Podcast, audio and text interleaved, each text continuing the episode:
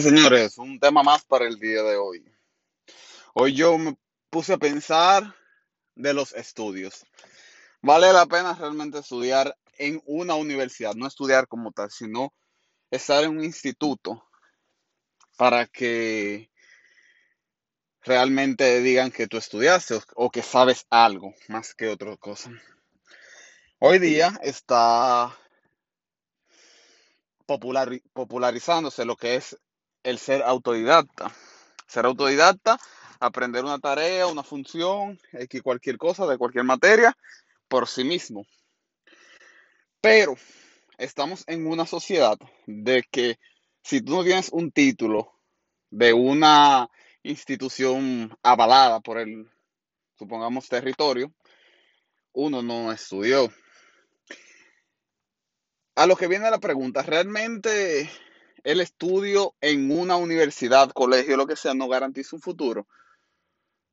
Como hemos aprendido dentro de largo de nuestra historia, por lo menos la mía, la poca, nos hemos dado cuenta que existen personas que no necesitan estudiar en un instituto para ser bueno en algo o para llegar a ser alguien. Como los grandes de hoy día, creador de Facebook, creador de Microsoft, que no terminaron una universidad, pero eso no quiere decir que estudiaron. Claro, no es lo mismo tú salir de Harvard a una universidad cualquiera, porque para tú entrar a Harvard tú necesitas cierto conocimiento. Otro punto sería es el ser titular o egresado de una universidad. Lo ven como prioridad. Y no es como antes, que tú ser egresado de universidad te garantiza un futuro. No.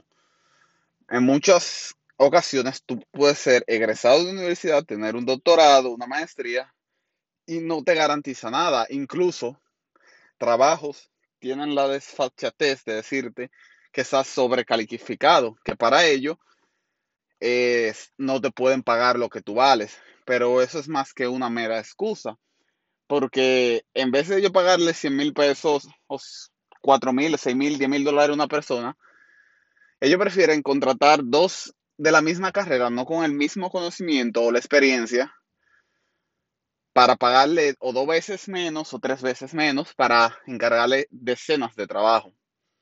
También incluye de que te exigen que tú tienes que tener experiencia en el área que tú estudias o sabes, pero muchas veces tú teniendo 18 años no tienes esa experiencia. Países tercermundistas o subdesarrollados funciona mucho eso. O no tienes experiencia, no trabajas. Tienes experiencia, trabajas. Y eso no nos garantiza ningún trabajo. Eso quiere decir que el estudiar no nos garantiza un futuro.